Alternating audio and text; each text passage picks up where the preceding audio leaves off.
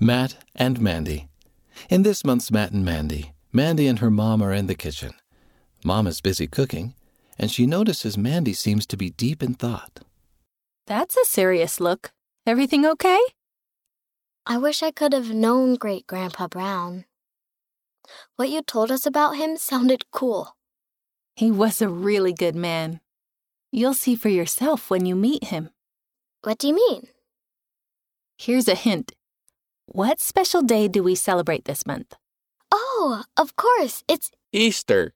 Matt says as he and Dad enter the kitchen. we celebrate Easter because Jesus was resurrected. So everybody, like Grandpa Brown, will live again and never die. That means we'll get to know the people who lived before us. That's going to be a huge family reunion.